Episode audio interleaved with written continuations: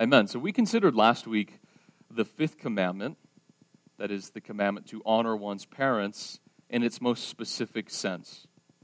Um, and that is as referring exclusively to one's parents. That's what we talked about a lot last week. Now, this week, we will consider the commandment in its most expansive sense, as referring to authority in general. So we're moving from a very specific sense to a wider, more expansive sense. And now, the fifth commandment, the commandment to honor father and mother, is really something of a transition. It connects the first four commandments, which are primarily about one's relationship to God, and it connects to the second uh, table, the second commandment, or the, the commandments four through six, which are primarily about one's relationship to their fellow man.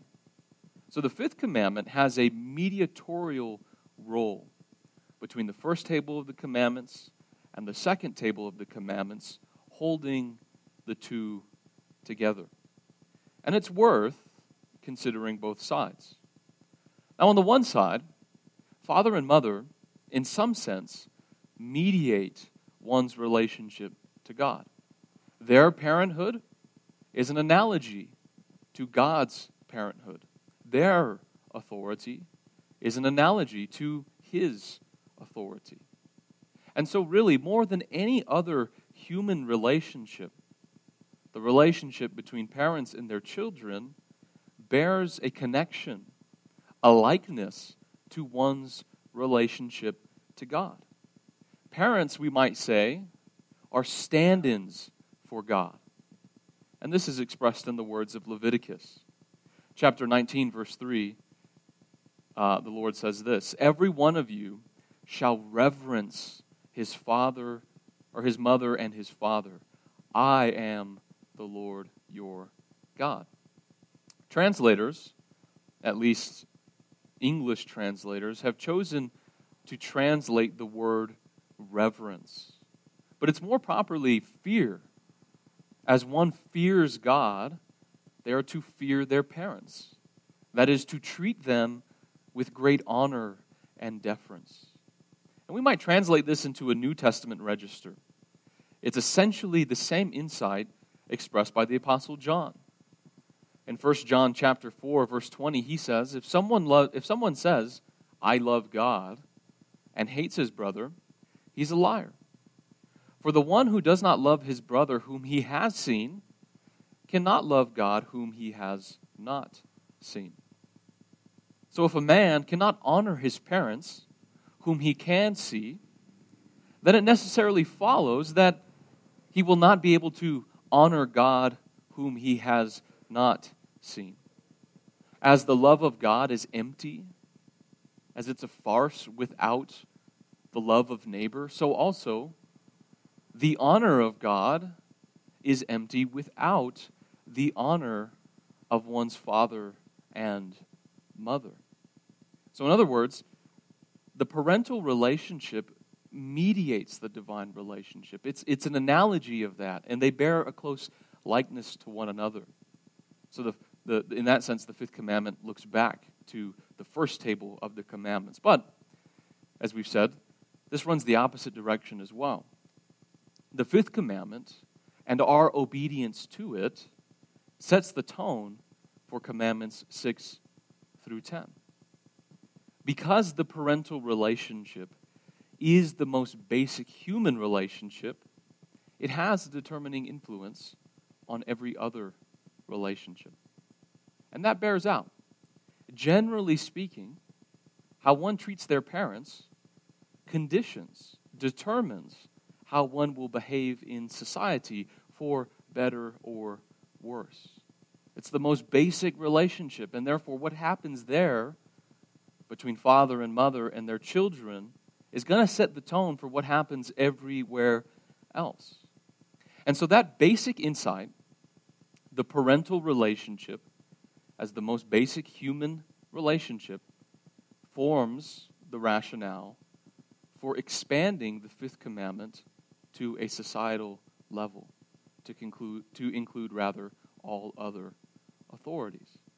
Now, we find no reference in the commandment to elders or rulers or teachers, yet, understood this way, such an interpretation makes good sense. And so, if we're to proceed with any clarity, if this is to make any sense, what needs to be understood is this parental authority comes prior to any other authority. And the institution of the family comes prior to any other institution. It's pre legal, it's pre political, indeed, it is pre everything. The parent to child, the child to parent relationship forms the basis of the entire society. It's the basic building block of society. Political commentator and theorist Yuval Levin, he writes for all these journals, he says, Our social order flows out of the basic conditions of how we come into the world, how we move through it and depart it. And so it unavoidably flows outward from the family. He says this Family is the most primordial and therefore the most foundational of the institutions that form society. So it starts right there with the family. So the fifth commandment, the parent child relationship, is at the heart and foundation of society. And so it seems right, very natural to say that all other authority, all other institutions stem from the family. That, that's where they come out of, that's where they receive their origin. And so, this is why, or at least it should be why, the church takes a stand against same sex marriage. Marriage and the family that arises from marriage is the first and most basic institution. And therefore, catch the order here, it comes before the state. The authority of the family is prior to the authority of the state. So it's not the state's role to create and define the institutions of marriage and family. It doesn't have the authority to do that. Rather, the state's role is to recognize marriage and the family as pre existing realities, things that come before the state. And so the state, what it's supposed to do is take steps to aid the family and marriage in the work that they're already doing.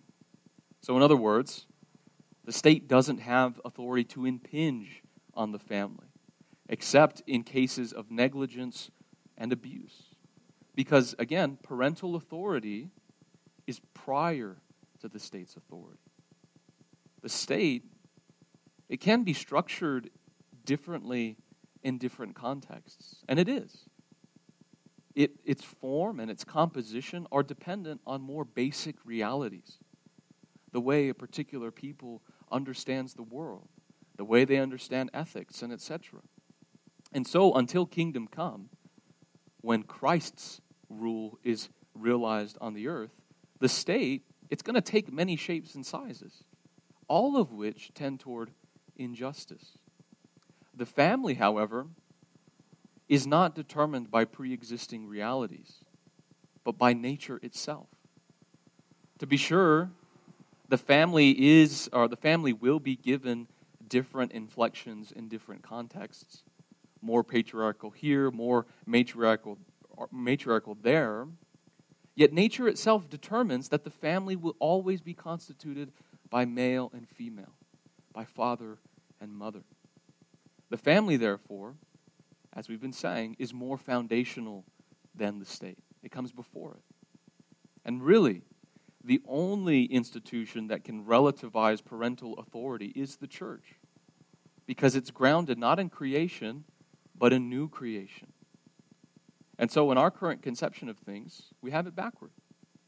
The state is not the most basic institution, and so cannot authorize and even determine the nature of other institutions. In this case, marriage and the family. So, back to my original point. Parental authority, being the most basic form of authority, gives rise to all other forms of authority. it's the building block of society. Now, that doesn't mean that, say, political authority is the same kind of authority as parental authority. It's clearly not. Politicians are not societal parents put in charge to operate the nanny state. Instead, parents have their own particular authority, right, with its own rules and regulations from God. The state has its own particular authority with its own rules and regulations from God, and they each serve their particular role. So, our intention here is not to conflate the two authorities, but simply to recognize that the state's authority, although it's different, arises from the authority of the family, the authority from father and mother. Thus, and here's where, after all that, we want to get to our point. Thus, there's a long tradition of interpreting the fifth commandment as not only referring to parents, but all authority. Parents are the most basic authority, and therefore implicit in the command are all other forms of authority that arise from parental authority. So you have a venerable document like the Westminster Catechism that interprets the commandment as follows By father and mother, in the fifth commandment, are meant not only natural parents, but all superiors in age and gifts, and especially such as, by God's ordinance, are over us in place of authority, whether in family, church, or commonwealth. So, read narrowly, the commandment refers to parents, but taken more broadly, it rightly refers to all other forms of authority. And the Catechism bunches those other forms of authority under one heading superiors. Therefore, any superior, however we might define that term, be it the aged or the statesman or a teacher or whomever, are all deserving of honor. We are to honor those that God has placed in authority over us. And so the whole matter might be summed up in the words of the apostle Peter. 1 Peter chapter 2 verses 13 and 17 he says as follows: Submit yourselves for the Lord's sake to every human institution whether to a king as one in authority, or to governors as sent by him for the punishment of evildoers and the praise of those who do right. For such is the will of God that by doing right you may silence the ignorance of foolish men. Act as free men, and do not use your freedom as a covering for evil, but use it as bondslaves of God. Honor all people, love the brotherhood, fear God, honor the king. So, in order to honor the Lord, we are to honor all men, particularly those in authority, submitting ourselves to every human institution, whatever it may be. And that does not mean that we are never to disobey human authorities. There are times when that is necessary. That is another matter that we want to get to, but the point is we must render due honor to all authority and all men. So we'll come back to this at the end of the message, but right now I want to move on to the second part of the commandments the rationale of the commandment. The fifth commandment bids us to honor our parents, and not merely our parents, but all in authority for an express purpose the fifth commandment, as the apostle points out, is the first commandment with a promise attached to it. I'll read it. Exodus chapter 20, verse 12. Honor your father and mother, that your days may be prolonged in the land which the Lord your God gives you. So, in obedience to the command, a particular blessing is promised to the nation that they will be established and prolonged in the land which has been given them. And it's not simply a transaction. The people do this, and the Lord will do this, as if the obedience and the promise are unrelated, kind of like a parent promising a toy for good behavior. Rather, obedience to the command is the very thing that facilitates the blessing. So, a long stay in the promised land for the Israelites can only be realized by honoring father and mother and all other authorities that arise from them. Thus, what the fifth commandment envisions becomes that much clearer. We get a better idea of what it's actually talking about. Oliver O'Donovan, who, in my opinion, is the church's greatest living political theologian, talks about the, the fifth commandment this way. He says, The household is envisioned as the primary unit of cultural transmission. The father and the mother as representing every existing social practice which is important to carry on. Only so can community sustain itself within its environment, the land which the Lord your God gives you. No social survival in any land can be imagined without a stable cultural environment across generations. So, honoring one's parents in particular, and all of their authority in general, is about carrying on the nation's spiritual and social heritage, creating a stable cultural environment across generations, as O'Donovan says. So it, it goes something like this The current generation is careful to receive and maintain what it received from the previous generation. And it takes what it received and then it passes it along, that inheritance along to the next generation, who will in turn pass it along to the next generation, and so on and so on. There's a continuity that is there in the heart of the commandment that makes it possible to live in the land and to stay in the land. So, thus, over vast swaths of history, through peace and war, through prosperity and famine, through blessing and cursing, the nation retains a coherent identity. Think of the Hebrew people now. If there is there any people who should no longer be a people and should have assimilated into their environment, it would have been the Hebrew people. Displaced so many times, scattered to the corners of the earth, and yet they are the same everywhere you go because there's a heritage that's passed down that's important and it helps them maintain and retain a, co- a coherent identity. So, what was at the beginning is what it is now and what it will be in the future. And that stability over time through change is what enables a nation to remain in the land. And so every generation receives an inheritance, and it's careful to honor and cultivate that inheritance. It doesn't have to start from scratch and reinvent itself every 40 or so years, having to begin the race all over again at the starting line. Rather, in the form of tradition and heritage, the baton is passed from one generation to the next. Each uh, generation taking the people forward to a place that it's never been before. And really, until yesterday, such intergenerational baton passing was recognized as essential. For any family or community or nation to endure, it must have something, be it values or stories or ideas, to transmit. Otherwise, it's entirely rootless. There's nothing to, there's nothing to hand down. And what happens? It soon dies. Cut off from the past, from any form of heritage, it has only this present moment, and therefore no identity, and therefore no unity, and therefore it's something soon to perish.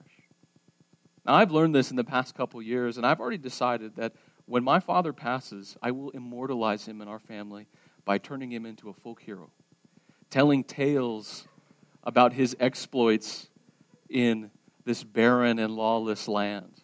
Right? He will become to our family throughout the ages the embodiment of what it means to be a Montano. Through those stories, we'll learn to be generous and hospitable and hardworking, slightly mischievous, and above all, entirely indifferent to what other people think. There's something to pass down, and then suddenly there's an identity about who we are as a family. so, whether it be in families or churches or nations, we've entirely lost the value of this, of receiving something, of cherishing it, and then turning it over to the next generation. And it's not just that we lack a heritage and traditions to unite us, right? That, that our worst problem is an overemphasis on individuality and independence. The problem really is much more serious than that. And so, having surveyed the commandment, this time from a wider perspective, it leads us to consider why obedience to it, honoring authorities, is particularly challenging in our day. And to make this clear, I want to draw upon the work of sociologist and historian Philip Rieff. And I think his analysis will prove helpful as we attempt to consider what the commandment means for us today. And really, his claim about our society is rather simple it defines itself against the past. In other words, we are not interested in carrying on the legacy that has been left to us, but in discarding it altogether. It's the exact opposite of the situation envisioned in the fifth commandment.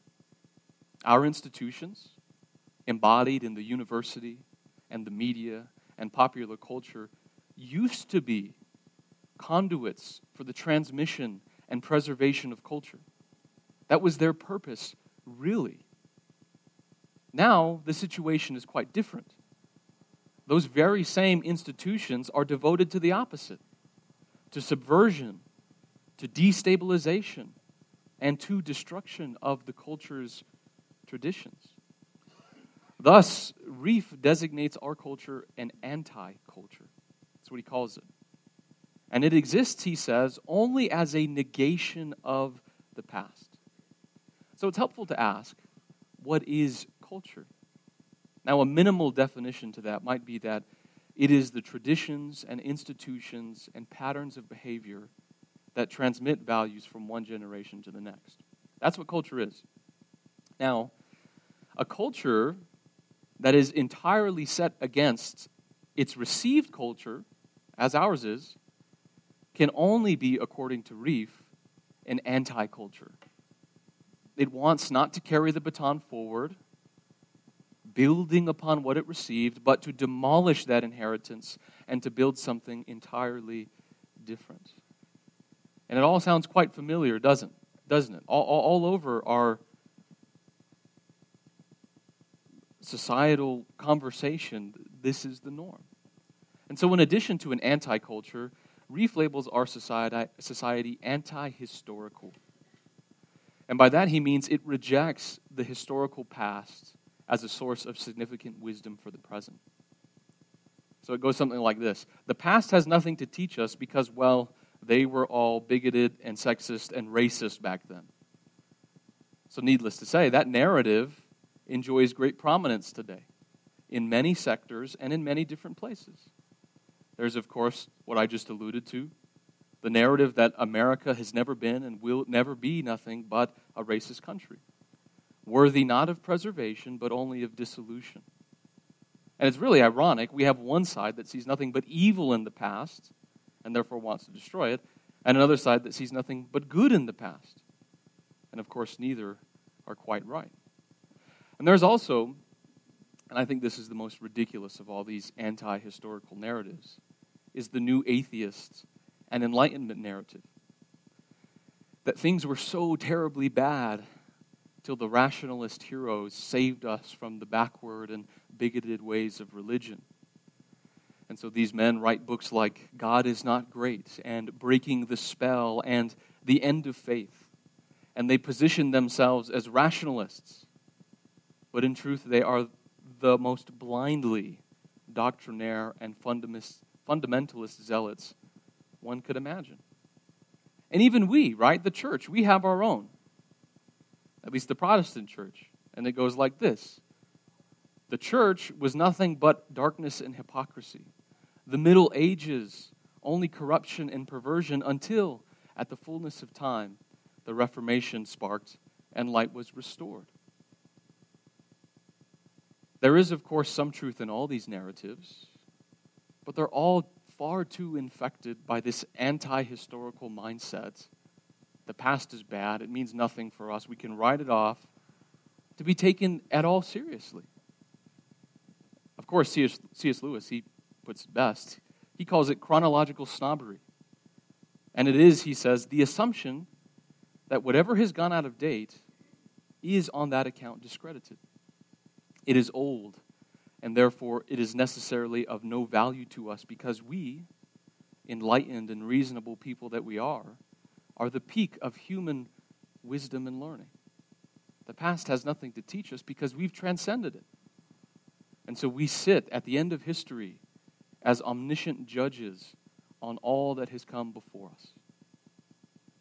And this culminates, lastly, in what Rieff calls a ruthless forgetting of the authority of the past. And so he compares our present situation to vandalism, a deliberate destruction of the ideas, the customs, and the practices of the past. And of course, I, I, I, don't need to enumerate the long list of examples here, they speak for themselves. And so the entire situation can be summed up in a Super Bowl commercial. Um, I remember watching it and, and, and just taking note of it because it was so indicative of this very thing. And its message was this To create the future, we must defy the logic of the past. To create the future, we must defy the logic of the past. And there it is the anti culture, anti historical, the ruthless forgetting. To chart the way forward, we need to annihilate the past. We need to defy the past and turn ourselves completely against it. It's only a hindrance to progress, it's only a hindrance to where we are going to go. And so, having positioned ourselves diametrically opposed to the fifth commandment and to what it envisions, our society will reap the very opposite of what it promises longevity in the land. You can't have a society, you can't have endurance over time with the current mindset that we embody. But just for a moment, I want to take a step back and fine tune everything I just said. It's appropriate and indeed commanded in some circumstances to disobey one's parents and to reject the heritage that they've transmitted to us. And so it is on a societal level. Most of the attitudes that we have today toward the past come from the 1960s. But the truth is, not everything in the 1960s was illegitimate. We have, or we have good reason, at least in certain respects, to be glad that that generation had courage to oppose the past, particularly in the case of the civil rights movement and women's suffrage. These are good things. And to pretend that a similar courage is not needed in some sectors of society today is to put too much confidence in our righteousness. We always need to have a critical eye toward the past. And so it's not my intention to turn us into mindless drones, uncritically receiving everything that we've received.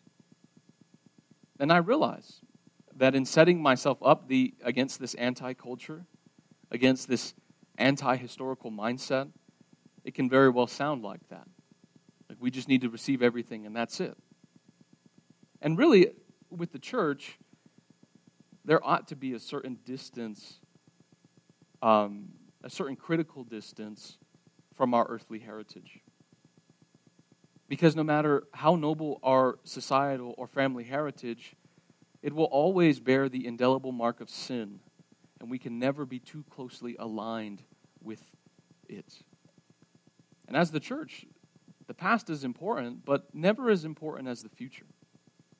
We take our identity not primarily from what was, and you guys know how much I revere the saints and heroes of the church's past. But we take our identity from what will be. And those titanic figures in the past are only precious to the extent that they embody the future, more conform to the image of Christ than others. And so, all that said, right, those caveats made, it's readily apparent that our current course is unsustainable. I said that it's simply the 60s spirit and it is, except there's only one difference. In the 1960s, there was something to rebel against. The movement had so much energy and impact because society was, at least in some quarters, too conformist and rigid. The counterculture had something to be counter to. But in our day, right, many years on, that's no longer the case. In our present moment, we push boundaries simply for the sake of pushing boundaries. And the ridiculous thing is, is that there's no more boundaries to push. There's nothing to rebel against anymore. And so transgression and rebellion have been elevated from tools only to be used when absolutely necessary to basic cultural instincts. Instincts. It's already just entered into the way things are. And this accounts for the absolutely rapid pace of change in our society. It took same sex marriage some five decades and really even more to establish its legitimacy in our society.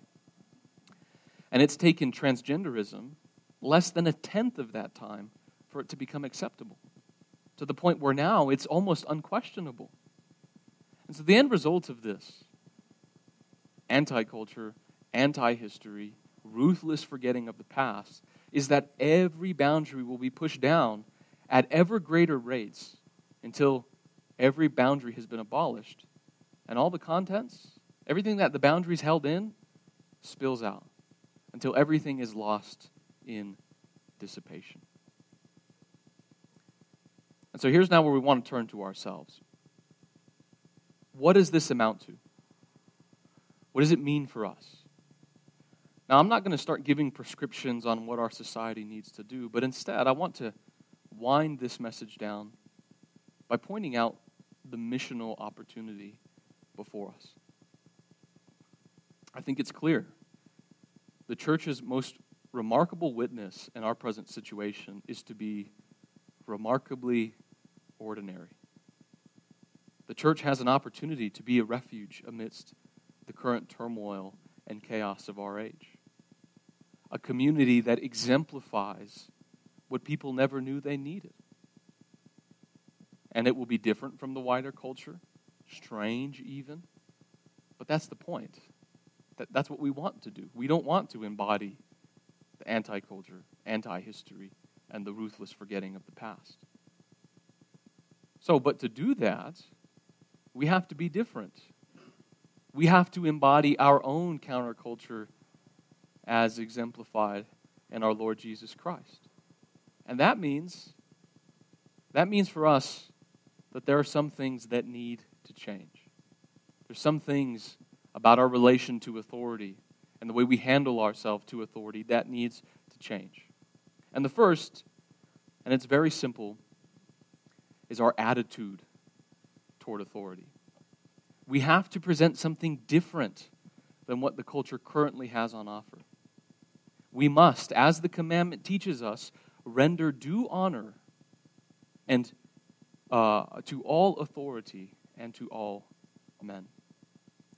And that means, and I want to be very clear about this, that certain attitudes and rhetoric toward the authorities that the church is all too willing to tolerate must be shown no toleration.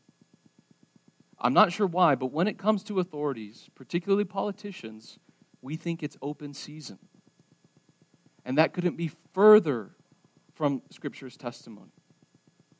One may disagree with the authority, and that profoundly so, but we confess a Messiah who was crucified on the cross, who went to his death as a lamb before its shears is silent. We have no ground whatsoever on which to slander or dishonor anyone in authority. And so our attitude must change from one in which that treatment is acceptable into one in which the only acceptable treatment is honor. All authority is from God, Romans 13. And therefore, all authority is good. And our respect for it must reflect that. When we dishonor authority, we cannot but dishonor the one who sanctioned that authority, the one who gave those people that authority. And so, for the Lord's sake, we have to not ever do that. At the bare minimum, that means that no matter the circumstance, we must refuse to speak evil of those in authority. Think of Acts 20, it's 25 or 26, right? You remember when Paul's before trial, maybe 24. When Paul's before trial and the high priest is accusing him, and the high priest has his guard slap Paul in the face. And what does Paul do? He, he strikes back and he calls him a whitewashed tomb and says that God's going to strike him. And then they say, Do you say that to the high priest of God's people? And then Paul takes a step back and he says, I didn't know. And he quotes the commandment you're not supposed to speak evil of authority. While he was being unjustly treated, unjustly tried. So there's nothing about our current circumstance that in any way, in any way, prohibit or, or that, that uh, uh, uh, validates that type of treatment. So closer to home, right? That's out there with authorities. Closer to home, what does this look like? You know something I'd love to see in our church? And it's here, but I would like to see it even more so, is that we would give this preference to the aged. Not merely because they're aged, but because they're fathers and mothers in the faith. There's an authority there. There, there, is, there is something so respectable about that that we must honor. And I would love, I would love, love, love for every younger person to just embody that. Just an, an implicit respect for who they are in the Lord and the fact that they've been in the Lord so much longer. It also means heeding the instruction of the elders, right? And I mean one on one basis, not merely as optional advice, but as those, Hebrews tells us, who keep watch over your souls. There's an authority there that the Lord has given them that's appropriate. And I also just want to say that this actually means showing honor. Rather than simply talking about it, there's deeds and acts and gestures that must follow. But I want to move on at a, a quicker pace here. So, another area in which the church can be positively different in this respect is in regard to the authority of the past. You know, taken minimally on our part, that means gratitude.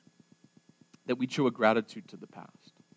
If we treat the past with disdain, then of course there's nothing to be learned from it, except maybe a cautionary tale or two. But if we regard the past with gratitude, recognizing that it's made us who we are, then indeed there's something to be learned from it. There's something there to be valued. And I think in the church, this issues in a basic concern, a minimal concern for what our forefathers said about God and the church and the scriptures. Their understanding on these matters is not unimportant to us, but a wellspring of wisdom and discernment. Right? We want to we want to pay attention to that. After all, they are quite literally our fathers and mothers in the faith. They are an authority for us. But again, one might say Scripture is our authority. And it is. It's our ultimate authority, but it's not our only authority. The fathers and mothers of the church are not an authority alongside the Scripture, but they're an authority over us. Without their testimony, a rooting in the past, a familiarity with their view on these things, we inevitably import modern prejudices into our reading of Scripture. There's nothing to root us, right? There's nothing to kind of check our interpretations. Their reading of Scripture and its difference from ours coming from another time, another place, and another people keeps us honest. So, we want to give honor. We want to treat the past with due authority and, and, and, and, and, and respect.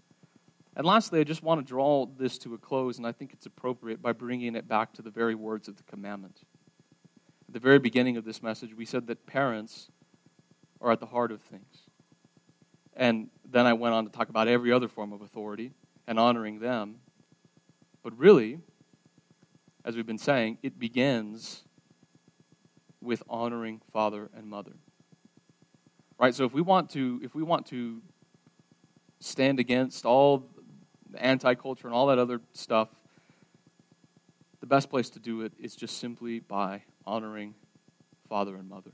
And if we can do that, then I think we can recover everything that we've spoken about.